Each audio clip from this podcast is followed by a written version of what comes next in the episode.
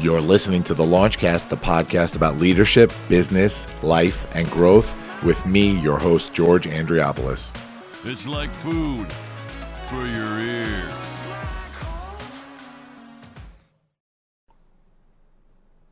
At this time, I'm going to ask that you fasten your seatbelts. Launch sequence. Launch sequence activated. Launch sequence activated. Five, four, three, two, one. Woo!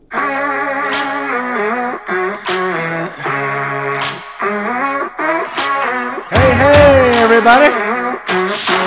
Welcome to the Launchcast. God, I love this music. Who, who else got a theme song out there? Get at me, podcast people. Come on. Episode 105 entitled A Christmas Carol. We are putting it down today on your favorite podcast in the planet, and I am in a talkative mood. We're talking leadership, we're talking business, we're talking growth, and we're talking life. And we are doing it all because it's my show. Let's hit that chorus.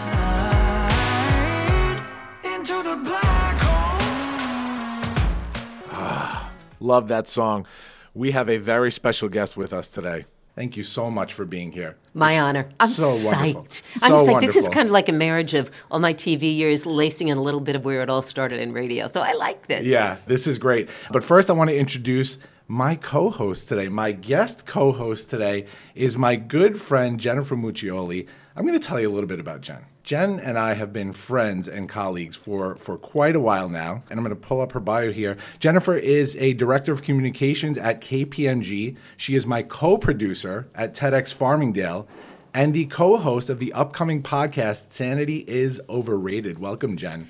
Thank you. this is exciting. What a day to be your special co host. Yeah, thank you for being here. I'm so excited to have everybody here. I want to dive in because this is a really important episode. We're going to be talking about a lot of great stuff. So let's do this. My guest today, Carol Silva, who needs no intro, but I'm going to do one anyway. Carol Silva is the Emmy Award winning, three time Emmy Award winning morning and daytime edition anchor at News 12 Long Island, or at least she was before she retired recently. News 12 Long Island, America's first 24 hour regional news network. She is a storyteller, a motivational speaker, and a host. She graduated and received an honorary doctorate from NYIT right here on Long Island. I have a list of awards here. It's insane, this list of awards. Three Emmy Awards, 30 New York State Associated Press Awards, Regional Cable Ace, Press Club, Women of Distinction, Top 50 Women on Long Island, the Juliette Low Award from the Girl Scouts, Girl Scouts of America highest adult award. The list goes on and on. Recently inducted into the Long Island Journalism Hall of Fame. This is it's an incredible career spanning nearly five decades. Can I can I add one? Please. Um, in December, also December sixth, the Emmy Award people, NATAS, the National Academy of Television Arts and Sciences, inducted me into their Silver Circle. the Silver Circle. which is for 25 years of service in television. Although I've had 44 in the business, my husband still laughs at me because as soon as I saw the Silver Circle, I was so touched. I couldn't believe it. It's not the kind of thing you apply for, it's something that they just give you. I have to admit, though, as soon as I saw Silver Circle, I said, What would it take to get to gold? And then it would take getting up at 2:15 in the morning for another 6 or so years and I said, "No, thanks." Was there any thought of that happening? Uh, no, 2:15 in the morning got to be a little earlier all the time. Yeah, I'm sure it did. I'm sure it did. The title of this episode, A Christmas Carol. So I was really thinking about I try and do these kitschy little titles. I want to make them fun. And I thought of this one after I watched another episode of Crash Caroling Oh, that you yeah. guys do on News 12, which is so much fun. This year you were surprised. Elisa Uh-huh. and Elizabeth uh, and Rich, they took you to Holy Trinity High School. Yes. Yes. And the choir sang to me. Yeah, that's incredible. That's the alma mater of Carol and Jennifer both. Yes. Amen. HT. Yeah. HS. Start Um, I should say I should explain what crash caroling is. Yes. Normally what we do is and I speak very much in the present tense at News 12 because that is still so much my family. Yeah. And I mean, I still have to go back and clean out my office and hang around and do things with them anyway. Um, but it, it's where we find people who could really use some cheer. Yeah. And we've gone from the VA hospital in Northport to schools for special needs kids. Uh, one year, the Glen Cove Police Department wrote to us and said they'd like a visit. And we thought, you know what? For our men and women in blue, let's go do Sure. that. So we normally just go and we pound down the door. We come in and we start to sing, some of us better than others. Right. Erin Colton, notoriously bad. Elizabeth has a great voice, and the rest of us fall somewhere in between. And um, so that's, that's what Crash Caroling is. But this year, they decided because it was going to be my last formal year of Crash Caroling that they would take me to places that would be special to me, including our alma mater, Jennifer Holy Trinity. Yes. Right, right. And you also visited the Northwell Monter Cancer Center, right? We did, the place where those doctors have saved my life. So, if anything, if anybody, they deserved a real holiday they, cheer. they How- absolutely deserve it. How emotional was that for you? Describe to us what you felt like being crash caroled. Um, I knew in advance that I, I was going to be Elizabeth's victim, essentially, her production victim. What I didn't know was that she, I hope Timmy's not listening. Timmy's eight years old, her son. She took his little elf glasses and she taped them over taped so I couldn't yeah. see anything. I didn't know where we were going. Brian Gigaleski is our photographer, our feature photographer. He does all the special things in the morning that we do. And he's phenomenal. And he was kind of lying, I think. Okay, we're going to go left. Go, oh, look, we're on the highway. Oh, look. I thought, mm, because I was literally blindfolded the entire time. When I went to Holy Trinity, aside from almost tripping when I got out of the car because I couldn't see where I was and my toe hit the curb as I got out, um, we- we parked illegally, Jennifer, right in front of the school. Were you're not Uh, allowed to where park? you're not allowed to park. That's where we parked. Okay. It felt so great. Okay. So and nobody great. said curb there. Watch that curb. No, none of that. But rule breakers. We were rule breakers. And when I went in and they just started singing, I mean, they're just, they're such a powerful art school also. So that was beautiful. Sure. And then when they took me to Monter to thank those doctors, how do you thank somebody for saving your life? Yeah, So emotional, phenomenal. It was, it was just, it was a moment in life I'll never forget. Yeah. Yeah. Yeah. Uh, a spark moment. A spark moment. That's something that I talk about on this show a lot. So, you know, along my journey as, as a thought leader, as just a, a, a man, a father, a husband, I, I've discovered these moments in life that I like to call spark moments. And they're these these moments that you you look back on and whether you're in the moment or not, you kind of realize, yeah, this is this is one of those mental snapshots. This is a moment that will be for some reason or another pivotal in my life. And some of them are those reflective moments like this one, and mm-hmm. some of them are those moments where there's really a change that sparks. And we'll, we'll get to talk about that. I want to jump right in and ask the first question that we ask of all our guests here. Carol, are you a leader? I am a leader, but I didn't start out to be a leader. It's interesting. I look back, my dad was in the military for 20 years. I grew up with a lot of other military families, never in military housing, not over in Mitchell Field back in the day, although we had the option, or in Uniondale, we had the option. My parents went for a Levitt House, the third level of military housing on Long Island. Right. So we lived in a Levitt House in Hicksville, backed into Stewart Avenue. Yep. I was five houses away from Holy Trinity, and and we grew up there. And I describe it as being part of a tribe. Three kids born in three years, with my dad in the military, um, U.S. Naval Corpsman, First Marine Division, Okinawa, Iwo Jima, South Pacific for years and years. Saw the worst of the worst. Ended up at St. Albans Naval Hospital at one point. And my mom and her sisters were in the canteen, kind of like the USO. That's where they met. Wow. There. And they ended up getting married. They lived in St. Albans for the first year. We moved to Long Island. I was in Hicksville from the time that I was 13 months old. So the first thing that I learned was how to function in a tribe, mm-hmm. how to do for other people. My dad is Mexican. His relatives are all in California, some in Mexico. In fact, his sister ended up moving back to Mexico. And so I grew up really with my Irish American Fitzsimons family. I still have the Fitzsimons family reunion at my home ah. every year, which is fabulous. Um, so I grew up learning how to do for others. And somewhere along the way, I think that the morals and the ethics and the optimism of my parents was the thing that gave me the attitude that I had, certainly helped with the success that I've had, the career success that I've had. And I became a leader because other people started to watch what I was doing. And I never realized how much of a leader until this last year.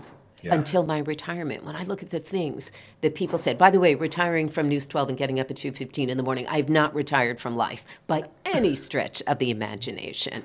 Um, in fact, you're on my first stop on What's Next. Oh, I'm so this happy. is my How very honored. first stop We on What's honored. Next. How well, this is kind of a challenge. You know, okay, we're going to ask you anything about your life. Okay, I'm in. I'm Yeah, ready. I'm ready to try this. That's really that's really the funny thing about this. Um, I do a lot of research when I when I do these interviews, and I'm I'm still new at it, but I'm really enjoying diving into leadership and what that means for for a variety of people. We've had a musician. We had Mike DelGuidice from Who Billy Joel's band. Yeah, unbelievable guy. Um, we've had Trisha Brook, award-winning director. We've had a, a first lieutenant from the U.S. Army last week. We had Matt Campo, the CEO of Ronald McDonald House, Long Island, and so we're getting a, a look into the minds of, of leadership in all these different industries. And what I love is when I do this research and I really dive back because I wanted to go way back. I wanted to go back to Bond Lane in Hicksville. 43 Or- Bond Lane, Hicksville. Yeah, I wanted to go back to Bond Lane and talk about, um, you know, your parents and kind of see what about your childhood growing up shaped the leader that we see today. You mentioned your father Mexican American, your mother Irish American, and you you described them as Ricky and Lucy. Yeah, they were like Ricky and Lucy when we were kids. I mean, my father played the Sma- Spanish classical guitar that we still have. It's a slightly smaller guitar. And he used to get up. There were pictures of my parents where my dad would be standing up and singing in the hotels, you know, and he wasn't hired to do that. They would go. That was, you know, the date back Yeah. in the day. Yeah. Sure. And there he was with the. Um, we just watched the movie The Two Popes. Bob and I did, my husband and I, uh, two nights ago. Yeah. And the beginning and the end of it is Besame Mucho. Now, when you're Ah. a little kid, you sing songs, right? All kids sing songs. And Mary had a little, we all sang Besame Mucho. Yeah. My cousin texted me, Kathleen said, Oh my gosh, look at that, Besame Mucho in the beginning and the end. So, Yeah. y- you know, I started to. Um, I started to answer the question before, and I didn't finish. What I learned from my parents was morals, and I learned to never quit. I learned to think about everybody else and just to keep going. I learned not to say a lot of negative things to myself. And mm-hmm. then when I was at work, I worked as hard as I could, even when it didn't go well. And it didn't go well in each place along the way. And yet I ended up with 33 years, 32 of them, the anchor desk at News 12 Long Island. I mean, that doesn't happen. Chuck Scarborough was sitting at the next table to me at the Silver Circle Awards in New York City. Sue Simmons came because David Ushery from NBC was being honored with 33 years. And honestly, 33 years for a woman in front of a television. We used to say all the time, and it's still true to some degree, that the men were allowed to age gracefully and the women mm. aged out. Yeah. You aged out. We you got older about that. looking, you know, you, you aged out. And so by working hard and keeping at it, and I think being moral, and I think growing, I think becoming a better person, that's what's made me a leader. Um, I have heard from so many people, you know, writers of mine. When, when it comes to a young writer, you can just change the script that they write. The way that it works is there's a producer who selects the stories overnight and writes a good number of them, and then we have a couple of writers on each show. And the writers would write, and you know, some of them don't even own houses yet. So their their perspective on the world isn't completely full. Now, I could just change everything, or I could go back and work with each one of them every day. And that probably was not their favorite thing at the time. But it turns out Mike Fitzsimmons, who became the assistant news director at NBC, said to me one day, I wouldn't have gotten there without you. Jesse Masters is now working at CBS Network right now. He left within the past six months. My last day on the air, he took that day so that he could be with me and Wow. said, I wouldn't have been there if it hadn't been. And they did not love when I said, listen, this is how we do it. This is why we do it, the way we do it. And I think that was so key to my leadership. And over time, the difference from my 20s, I started in the business at 20 at WBAB, to where I ended at a proud 65, I've become a nicer person too. Yeah. Right. And so my leadership, my my leadership power, I don't mean force over other people, but my leadership power has increased with my kindness and my empathy and my understanding. Also having kids has done that for me. Sure. Because I always think about, uh, well, how would I want somebody treating my sons, Right. my daughter, especially in the beginning on a new job? How does it feel for you to hear from Mike and others how impactful you were to their career. I mean, did you did you know it at the time? How does that feel when he emails or calls you or or texts you and say it's because of you that I'm where I am today? You know, y- you know a little bit of it along the way, but I never, ever had any perspective like I do now in the rear view mirror. But it wasn't even a rear view mirror. I mean, I turned around and looked back. Well, I had the little detour that we talked about, right? Two and a half months. Yeah. That I was diagnosed September 18th with stage four cancer. And I said all and, and I had already announced in the end of May that I was going to be retiring because while I'm young enough and strong enough and healthy enough, I said in May, young enough, strong enough, and healthy enough to go do something else. It's time for me to expand. And I, I do so much talking in schools and, and to school kids and to women's groups. And I have more to say from everything that I've collected in the life that I have led. So I had the opportunity. You, you threaten to retire or you threaten to die. Mm. And that was basically it. People came out of the woodwork. If I tell you, I've gotten thousands and thousands and thousands of letters and calls and messages about we're thinking of you, we're praying for you, but also this is what you did for me. So I didn't have this perspective. And what the pity is, is that so many of us deserve it. I got it because I'm on television. Yeah. And I got it because I had the ability to publicly touch more people. But we all deserve this. I said in the last four months since my diagnosis, I'm living my eulogy. I am living my living eulogy right now. And it's awesome.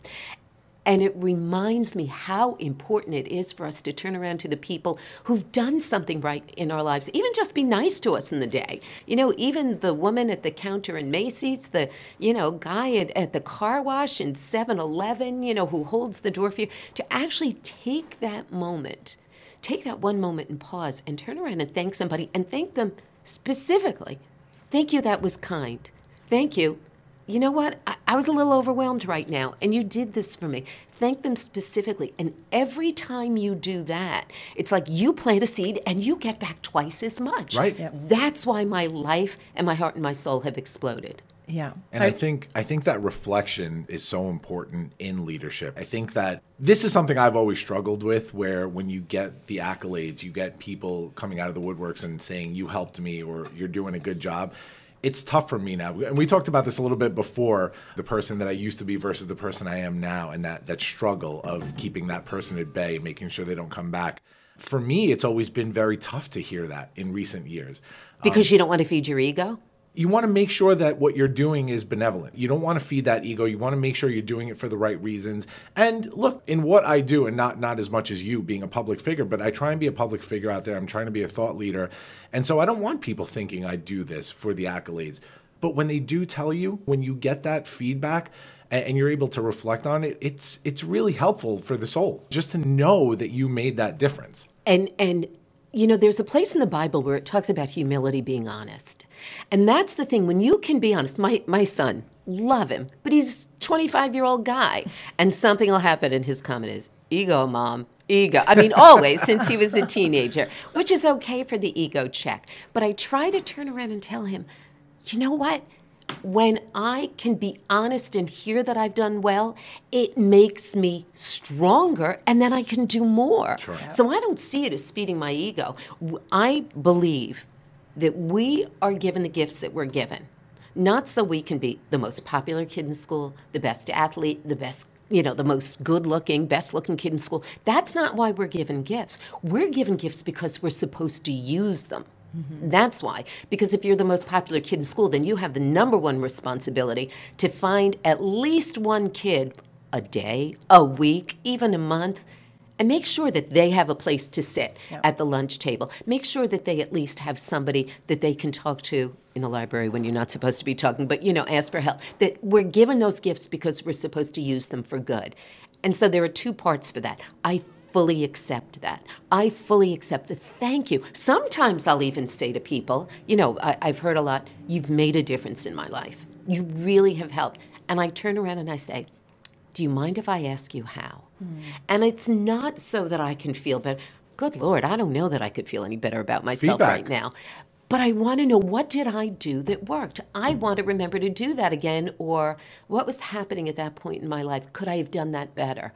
Whatever it is, it's important to hear those things. And nobody has said to me, ego mom, except Shane in all of that, you know, in, in that time. So I, I think it's I think it's important and I think it's so valuable. And one of the mistakes in business and especially in entertainment is, and it may be an older management idea, let's not feed their egos because they're going to want more money.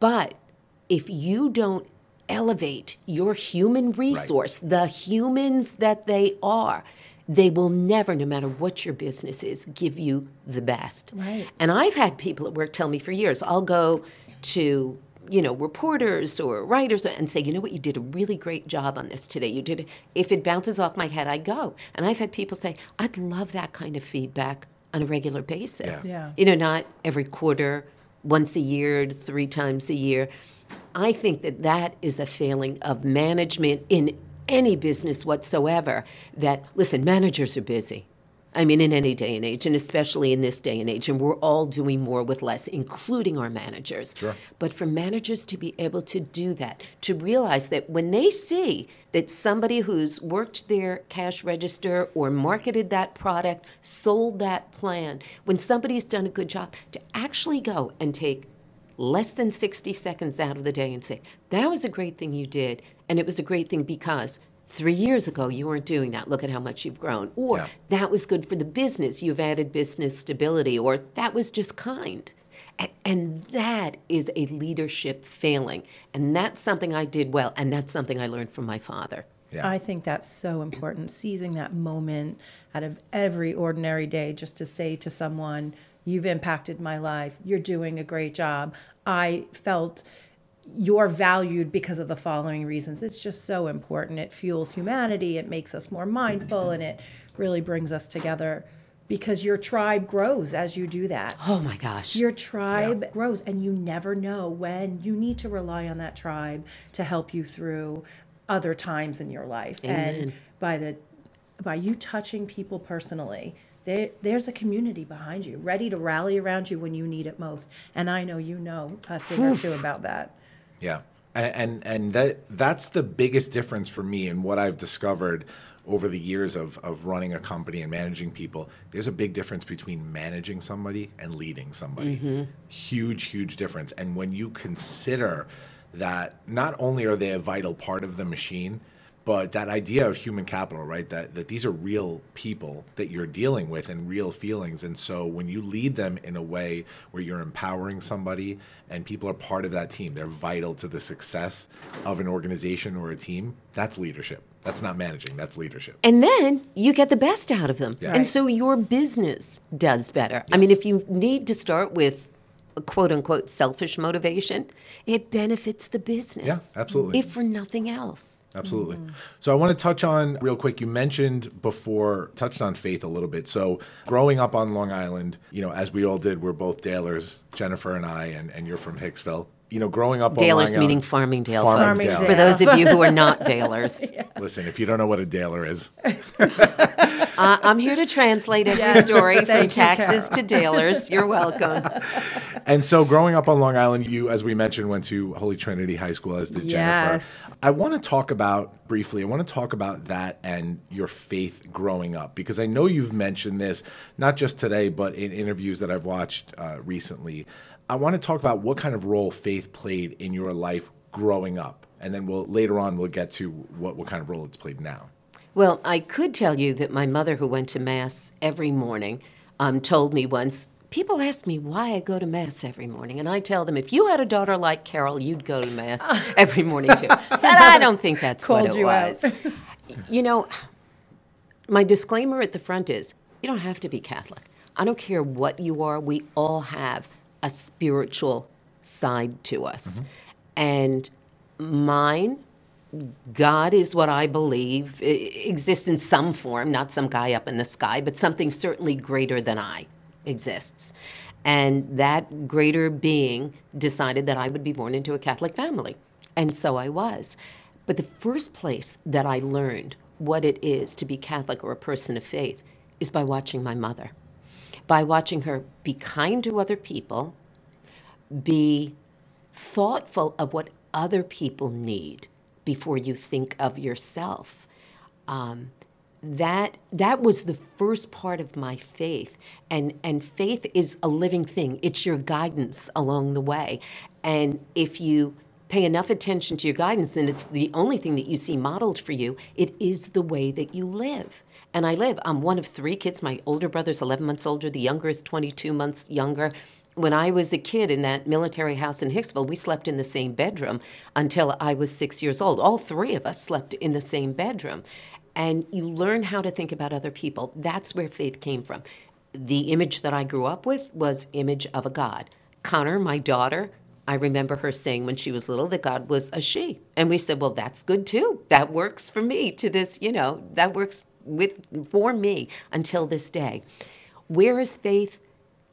the, those building blocks that my parents put out there for us, that we would go to church. Church is a time of reflection for me still. It's a place where I go and I close my eyes and I listen to the music and I think and and the busyness stops. That's some of the power of it. It's also the power of the community. Connor and Shane both sang in the choir at church at the 10 o'clock Mass. That is still our community. Those are still, we all have kids in our 20s now. But that's where we go still Yeah. as parents because that is our community and a church community, a synagogue community, uh, you know, a, a temple community, a mosque community, whatever community is, that's a good thing. A place where people are going to do good. And that faith reminds me that I'm not alone, that I owe it to others, to think of others, to do for others. Faith is everything to me. It really is. And, you know, I had a little detour um, you know, September through December. And I was diagnosed with stage four cancer on September 18th.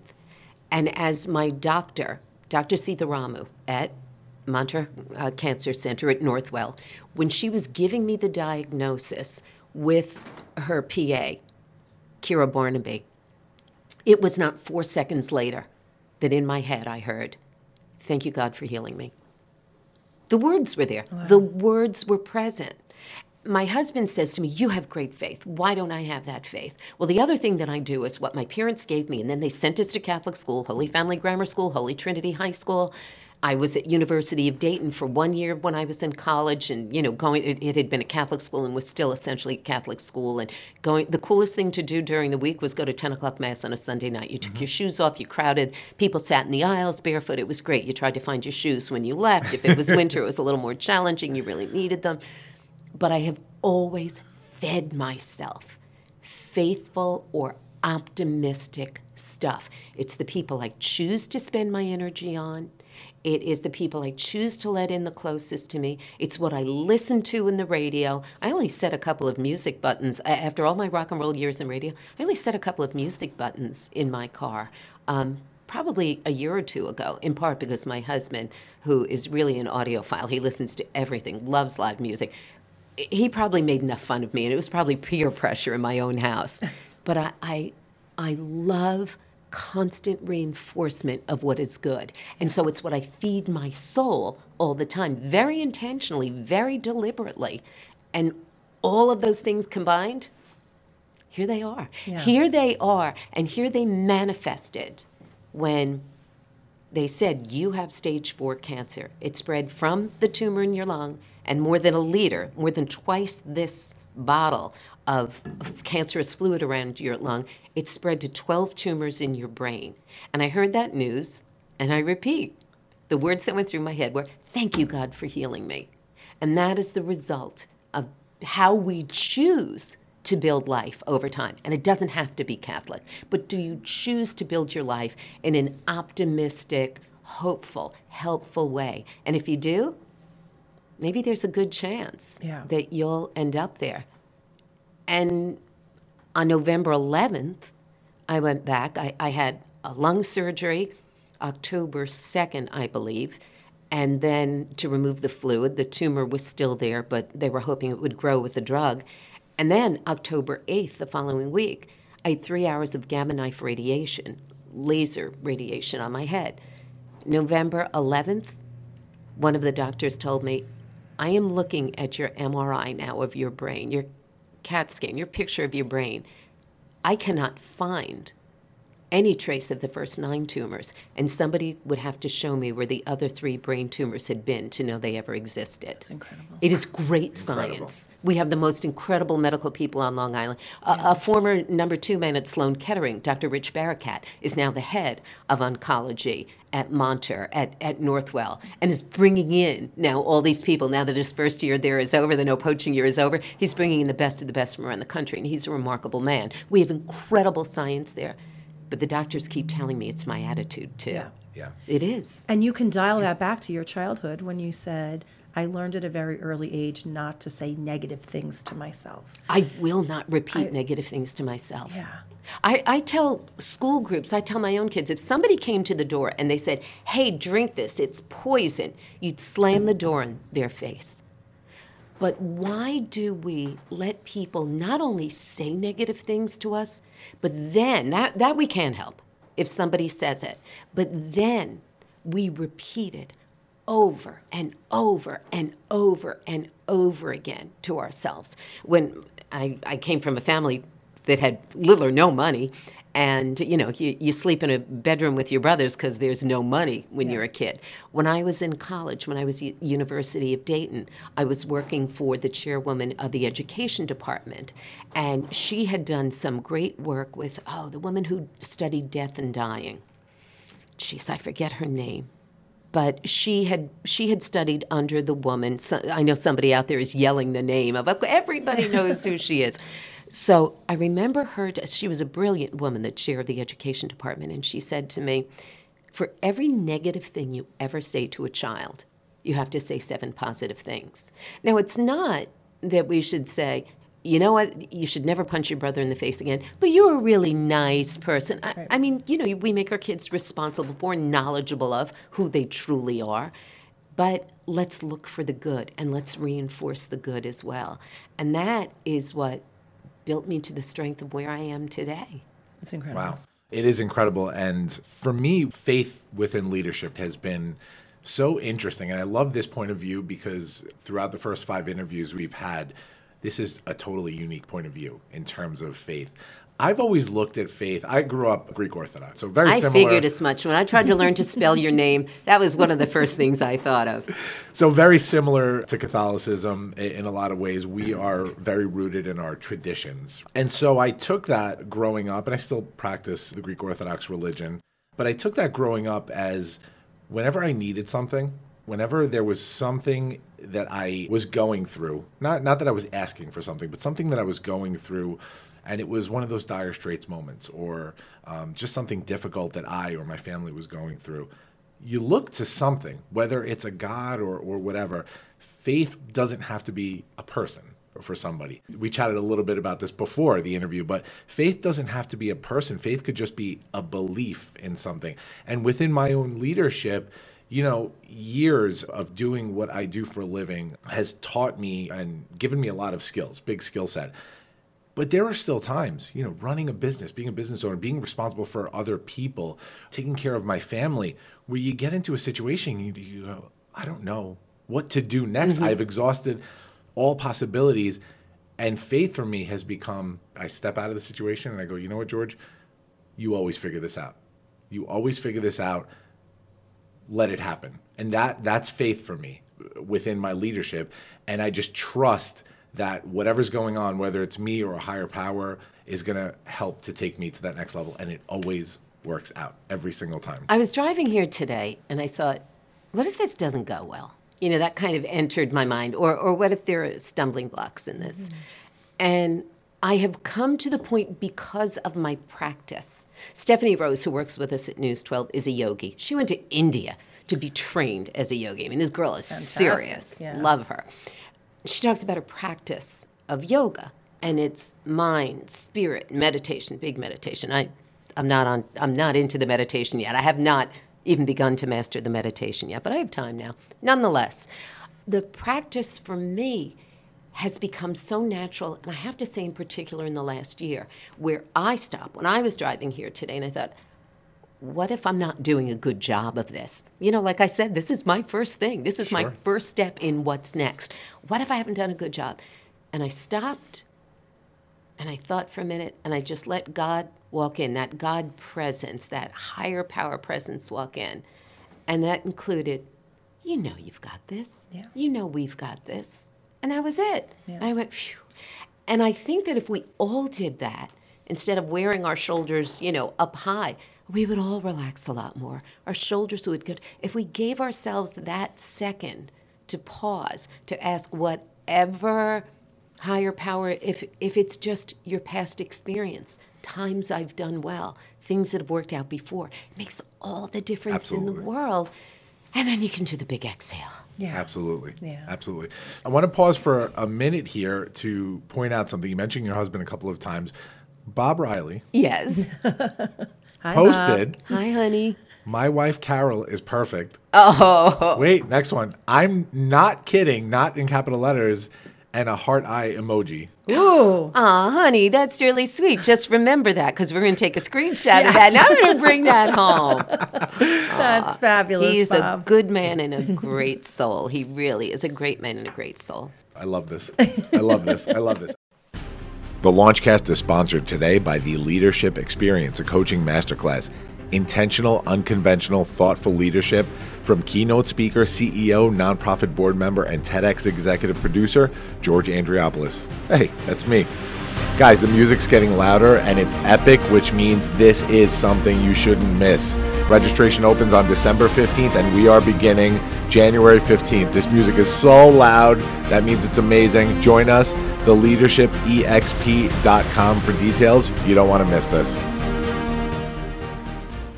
So, Holy Trinity, we talked about. Now, let's move on to college and, and your career. So, I read a couple of conflicting things. So, this I want to um, I want to clarify. So, I know you went to NYIT for your undergrad and you had that honorary doctorate. Did you also attend Nassau and the University of Dayton? Yeah, I went to Holy Trinity, and when I graduated from Holy Trinity in 1972, um, I applied to uh, Fairfield University. My cousins from Garden City, boys, two boys older than me, two years and three years older, had gone there, and I had gone to visit with my friends, and it was fun. We got our licenses. We drove to Fairfield. It was the time of our lives, and I got accepted. It was either the first or second year that they were accepting women, which was fabulous. And I showed my parents the letter, and they said, "That's great. Of course, you can't afford to go there." You know, we don't have that. Dad was in the military for 20 years, so we're still on catch up you can go to Nassau Community College like your brother. And it wasn't like it, it is today, where we all just say, well, let's just add to that student debt. In so many ways, my stumbling blocks have become my stepping stones. So I went to Nassau Community College for two years. I did kickline for Holy Trinity. I did kickline in Nassau Community College, so it was kind of my entrance to a great part of the student body there. It was so much fun. I learned a lot. I would say my two best college teachers, the ones who I remember most, two of the three, um, were Bernie Katz. I took three of his four psychology courses. He was amazing. He's a therapist, or I, I guess a psychologist from Plainview. Uh, and he was amazing. The first day he walked into class, and he's talking to a bunch of 18, 19 year old kids, and he said, you know what? You're crazy. You're crazy. You're crazy. And he looked at all of us and he said, We all have our crazies. And that's how he started. And I thought, I love this guy. So I took him three out of my four semesters. Joe Dondero. Joe taught, he was a phys ed and health teacher, and Joe taught that very controversial course, which was supposed to teach people who are 18, 19, 20 years old about their sexuality, about safe sex, about, dis- and it was very controversial. You know, we weren't supposed to talk about that then. Right. But Joe was bold and he did, and, and he was amazing. So I went to Nassau for two years. Then I was trying to decide where to go when it came to the next two years. And my mom was pretty smart. She never had the ability to go to college, but she was so bright. And she said, Let's not talk about what you want to do because you probably don't know. Let's talk about what you like. And I said, I love people. My kindergarten report card says she loves to talk. So I love to talk. Um, I love to write. And she said, Oh, maybe you should be an attorney like Uncle Jim, my godfather. And I said, I don't think so, because Uncle Jim talks a lot about all the solitary time that he spends with books, and that would make me crazy. So I decided that I would go into public relations. There were not a lot of women in radio, and certainly not in television at the time. You know, there was Barbara Walters, but there were not a lot. So I went I applied to University of Dayton in Ohio because one of my best friends from high school had ended up there, and I thought, well, I could have fun there. And um, I applied to New York Institute of Technology as a backup because I did want to go away. Got accepted to Dayton. I went August. We spent nine days out there having a lot of fun. We were living in the same house together, Joanne and I.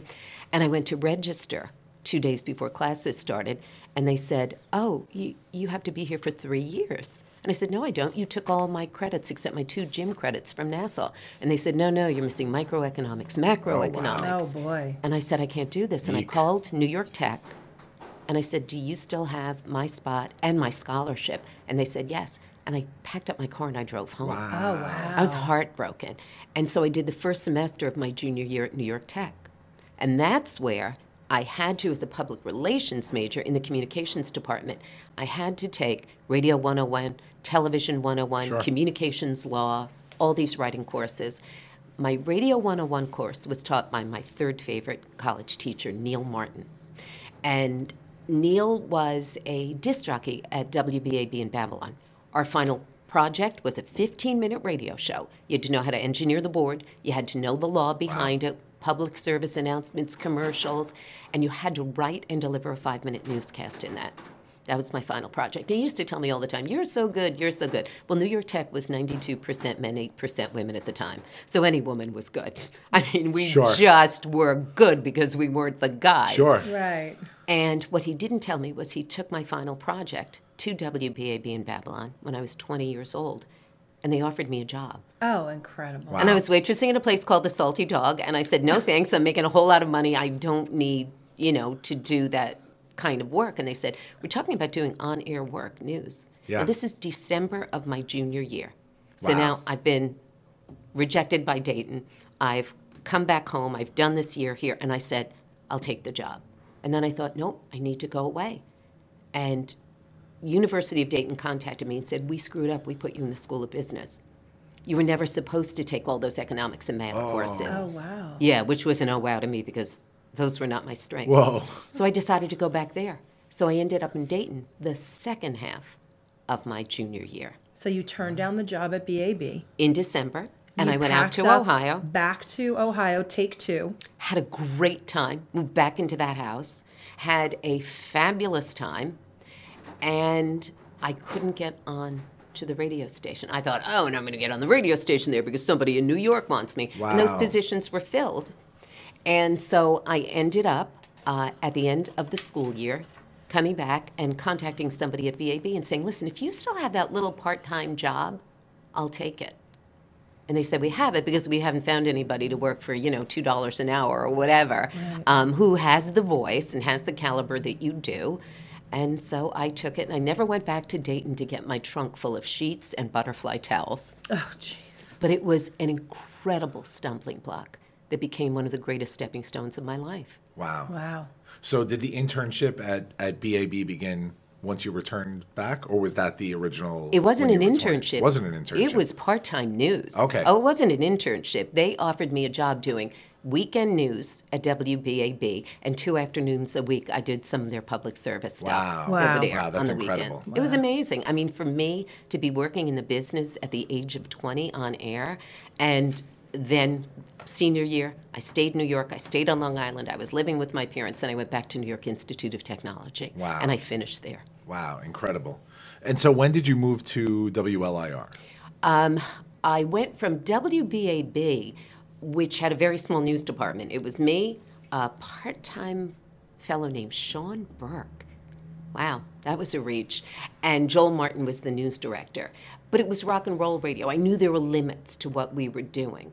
And back in the days before News 12, before there was this hyper local, we're going to be your newspaper, but on television or in radio, there were a couple of Long Island radio stations that did that job WGBB in Merrick, WGSM in Huntington. Used to see their call letters on the building right at Route 110 in the Northern State Parkway. There's a building on the north That's side. there. right. That's right. WGSM, WCTO, and then WALK in Patchogue. Yep.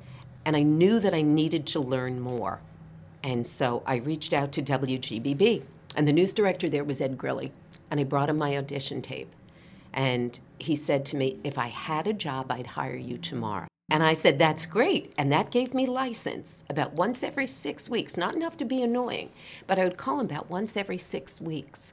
And I would say, Hey, just want you to know, I did a story about this. I went out and I covered that. I did this, I did that. And one day he said to me, I've just got to hire you so you stop calling me. And that was when I went to GBB and I really learned. It was serious. It was a 15 minute solo radio um, news show in the morning. Bill Whitney from the CBS radio network eventually sat next to me. Larry Kofsky from Crain's New York Business was there. Uh, Howard Liberman, who ended up on WINS and CNBC maybe. Um, I, it was a phenomenal, phenomenal group of men Wow. and me. Wow. Seven of them, one of One me. of you.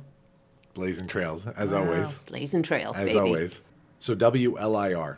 I want to talk about this iconic rock turned new wave station and, and how it influenced your career because it was a big part of your career, right? It was a huge part of my career, 1979 to 1983. Yeah. Um, I, I mean, John Lennon was killed during that time. That's probably one of the largest news stories that we covered.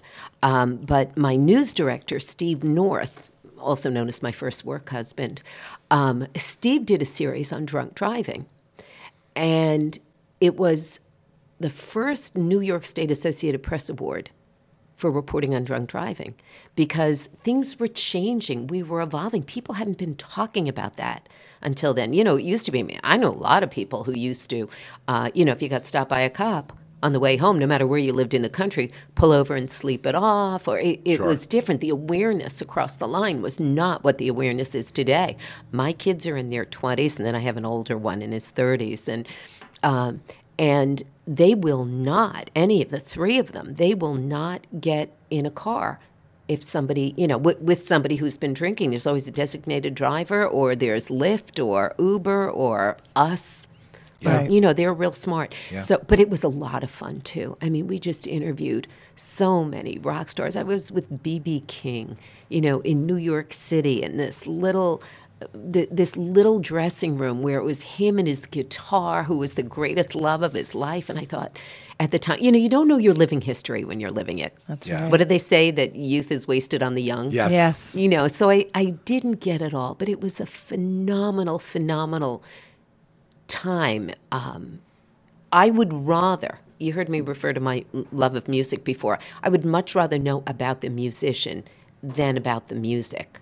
And that's why Steve and I made a good balance in the Yeah. news department. I love to ask people about, um, you know, about their lives, about how they got to where they were. One day I was in the newsroom and I did mornings and Steve did afternoons.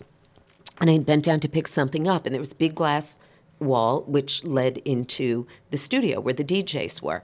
And you, so you could always see each other. And I leaned down to pick this up, and I stood up and said to myself, I thought, um, God, who is that? That is the ugliest man I had ever seen. and Steve happened to walk in and he said, That's Frank Zappa, Oh man. Who was a nice guy. Yes. He was a little out there, but he was a nice guy. I would never have said that to his face. Yeah. Yeah. I have a quote from Steve. So I read a great piece that you actually uh, referred me to that Steve North wrote about you. Really, really great Yeah. piece. Yeah. a lot of love there. I saw it. I saw it. He's still my work husband. Yeah. He said, during our time together, we interviewed politicians, newsmakers, and rock stars, reported on the 1980 Democratic Convention and the shootings of the Pope, Ronald Reagan, and John Lennon, hung out with Billy Joel and his band, and essentially had the time of our lives. It really seemed like that. I checked out Dare to Be Different, the documentary about WLIR. So it was people that grew up on Long Island, you know, LIR was was legendary. It was Legendary, legendary. yeah. And so I watched that documentary, and the, the names in that documentary were incredible who came through that station. Not just the people that worked there, but of course the musicians that came through the station. You got to give me a rock story. You, you have to have a good one. Uh, Joan Jett and, and her manager Kenny, all of a sudden one day showed up. Um, when when we did the reunion, when we went to meet about this movie, Dare to Be Different, we met with the producer. We were all sitting around in the basement of someplace. I don't know, and it was pretty typical for us to be in a basement. And um, we were all talking about who got mugged. And I was the only one who had never got mugged because I would arrive there at four in the morning, and it was near a troubled spot in Hempstead at that time, a place known for drugs. And you'd park in the parking lot, come inside the building um, on Hempstead Turnpike, Fulton Avenue, and you'd take the elevator to the seventh floor, and run up to the eighth, or take it to the sixth floor and run up to the seventh, to the penthouse, as we called it. And there weren't much penthouse about that place at all. It was incredible. Um, but anybody could essentially take the elevator up and then walk up that final flight of stairs through the fire escape you know, entrance onto the roof. Right. And that's how you got up to LIR. And all of a sudden, one day, Joan Jett and her manager, Kenny, showed up. And we started playing their music at a time when other people wouldn't. Dennis McNamara was our program director. And Dennis, who is still a Long Islander, still involved in so much, Dennis just got it. He just had a nose for it. He put them on. I love rock and roll. And we, therefore, became their friends forever. Bono still talks about how WLIR would play his music when nobody else did. And so Dennis McNamara, this Long Island di- uh, DJ, disc jockey, is a hero to Bono. And you too now. Uh, That's you know, crazy. It's Right. right. and it was crazy. just every day for you. It, It was wasn't every day. It was just every day. It's not like you intentionally went in and said, "We're going to have the courage to play Joan Jett." You played it because it was good music, and you had a nose for this good music. I didn't have that nose. I've got to give that to Dennis McNamara. also, yeah. Rosie um, worked in our music department, and she worked doing some of our public relations and our, you know, marketing stuff. She had a great collection of music that she gave to Dennis one day and said, "You really ought to listen to this stuff. It's kind of the next generation. It's the next wave." Yeah. And that became a lot of the new wave stuff, which, by the way, for some traditional rock and roll lovers, was you know it was hard. It, it was hard. A lot of the guys who played the classic vinyl are in Sirius now. You Yeah. know, the Dennis Sure. Elsas. I mean, those guys who had been through LIR and then they were over on Fordham's radio station for years. They've moved over to Sirius because they loved that music. So that classic rock and roll. But WLIR really did introduce this different way of thinking. And Dennis was ballsy. Yeah. Um, he went over to London and he listened to what was being played there and then bought some albums and brought them back. And then he had the oh. albums sent here before they were technically released here. And that's some of what we played. Sure. And that's how, like, there are people who went to school in Jersey or in Staten Island, and if you were close enough to the water, if your dorm was close enough to the water, you could get the LIR signal, and they loved it. People would fight for those rooms. So it was a crazy, incredible time. I, I was at the Democratic National Convention on the last night. Pictures weren't so big then because it was radio, and I wish I had this picture. I was the last person in Madison Square Garden waiting outside the CBS broadcast booth and I interviewed Walter Cronkite after Wow. his last broadcast, and it was phenomenal. His last convention broadcast, and I knew that that was history. I was fully aware of that one. It, it was incredible to be in that presence. Now that I think about it, he might have been my age, That's incredible. somewhere in that Do you still have neighborhood. that? Right. Um, Probably not, because at that point I wasn't saving everything. I was doing it and moving on, and I was doing it and moving. right. Steve may. Steve has everything. You know, it's it's interesting to hear about the dichotomy of the news aspect of LIR versus the music because it was just known as a cult music station. Right. But being able to bring that news into it, which not only broadens the range of, of the station itself, but the content is a little more broken up. It's not just about the music. I always I'm so fascinated by radio and how it's grown over the years. And we've talked about how I'm a huge fan of Howard Stern as an Right. interviewer. And I always hear his stories about radio back in the 70s and 80s and how he would just jump from station to station. And it was always like, it was just, hey, I just want to make 250 bucks a week. And it's just get on there, play records, shut your mouth, that's it. Mm-hmm. But he always tried to make it interesting. He always tried to bring new content into it. So when a station actually achieves that that cult status, that's tough. That's it was tough. amazing. We used to do something called mini close-ups, and and you know, you asked how WLIR affected my career. I could not do a story about the consumer price index because nobody would care. Right. But I could do a story, and this is the kind of thing that I've taught my writers at News 12 for all these years. Don't do the consumer price index story, nobody cares. But say, listen, that date this weekend could cost you four bucks more, which was a lot in 1979 or 1980. It's going to cost you more because meat's up and the milk that could go in your coffee, and guess what? Beer too. And that's where I learned to make every story relational working with that. And we would take these stories and we would mix them in with music. I mean, it was so fun. There, there was a lot of Monty Python in our mini close up. Those were the recorded um, specials that we aired every single day, and they were so much fun. I'd go into the city. I happen to love Kenny Rankin. A lot of people don't know who he is, but I, he's got a certain kind of voice. I just loved Kenny Rankin, and I could go into the city and just interview him. I could make a phone call and meet. You know, almost anybody who I wanted to meet. And it was such an exciting way to grow up. It really was. All because somebody hired me back in the day. Right. And that that set up, you know, the experience that you took into TV eventually. What did you take from radio into television? I think the people who work in radio first have an ease. You know, I, I'll look at young reporters sometimes, and or even young writers, and I'll see that you know they want to try and be a little bit like New York Timesy or a little Walter Cronkite or, or look grown up. You know, come across as grown up. Sure. And what I learned very easily is that people want to talk about what they want to talk about. They want to talk about life. You know, Like, we it should be relatable, and that's really what I learned there is to be relatable. And that's how every story, you know, Elizabeth Hashagen said that. Um, News 12 did an incredible week of send off for me the last week that I was on the air there. And that's one of the things that she said. And when I was inducted into the um, Long Island Journalism Hall of Fame, she said the same thing. Carol will not let a story go unless it's relatable. I just think it's so important. You don't want to be bored. Right. So, what do you want me to tell you about? Do you want me to tell you about that, um, well, the tax bill is going up 0.03? No, you don't care about that. Hey, guess what? You could be paying 37 more dollars a year, a month, just for this. And instead of spending that money on what you might want to, that might be a night out with a family, that might be a night at the movies with your family. People want to be able to relate. Sure. I, I believe in being real. Yeah. People really want to identify with stories. They want to identify with how's this going to impact my mm-hmm. life. They don't want to hear about data and statistics. They want to know how's this going to affect how I buy groceries for my family or what vacation we can go on together or what is this doing to my life. I think that's so important. Being relatable, finding the story that's going to touch every single viewer or listener, I think is just so important. That's the greatest thing that rock and roll radio gave me. It really was. Plus a lot of concerts. I used to go to concerts for work. I mean, it was amazing. Incredible. Yeah, well, it's it's that authenticity, and so it's a real good crash course in authenticity. Yeah. you know, bringing it back to leadership for a minute. This is something that I've discovered over the years. You know, whether, if I'm doing a consult with my company and I'm, let's say, uh, training a sales force at a uh, at an organization, and people ask me what that secret to sales is, it's just being yourself. You know, now that I've been on the stage for a few years and I do my TED talks and keynotes, and subsequently organizing a TEDx event with with uh, Jennifer, you know, you, when you train a speaker and and you see that it's sort of that contrived feeling up on stage, and they ask you, well, how do I get rid of that?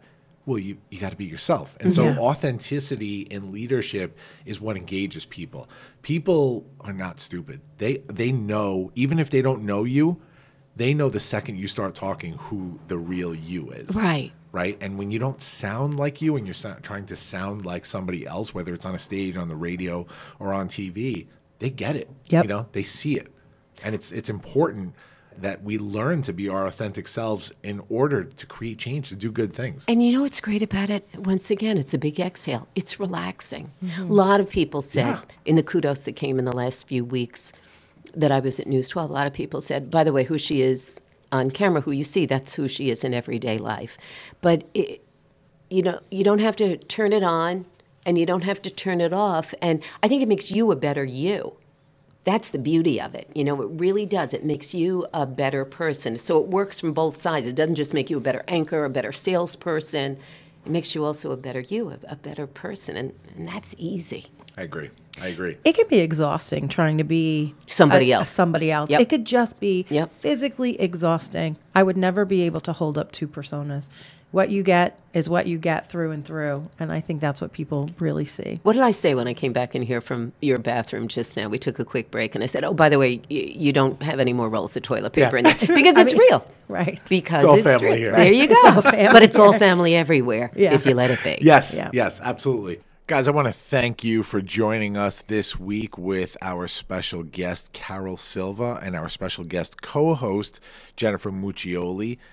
This concludes part one of this episode 105, A Christmas Carol.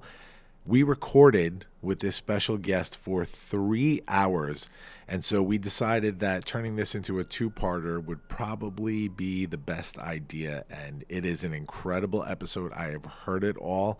I am editing this in post right now and telling you guys that you need to come back and check out episode 106, A Christmas Carol Part 2 because it is out of this world. You cannot miss it. And so we are skipping the usual outros today. We are skipping the moment of inspiration. We are skipping the big three because we're going to have those on part two next week on episode 106. Make sure you come back. It's too important not to. Later, guys. Launch sequence terminated. Into the black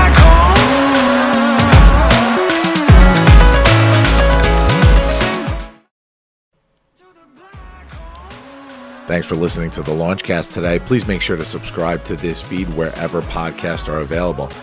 Follow me, George Andriopoulos, at Launchpad CEO on Facebook, Twitter, or Instagram. And make sure to visit our website, guys, thelaunchcast.com. Looking forward to the next episode. See you soon, guys.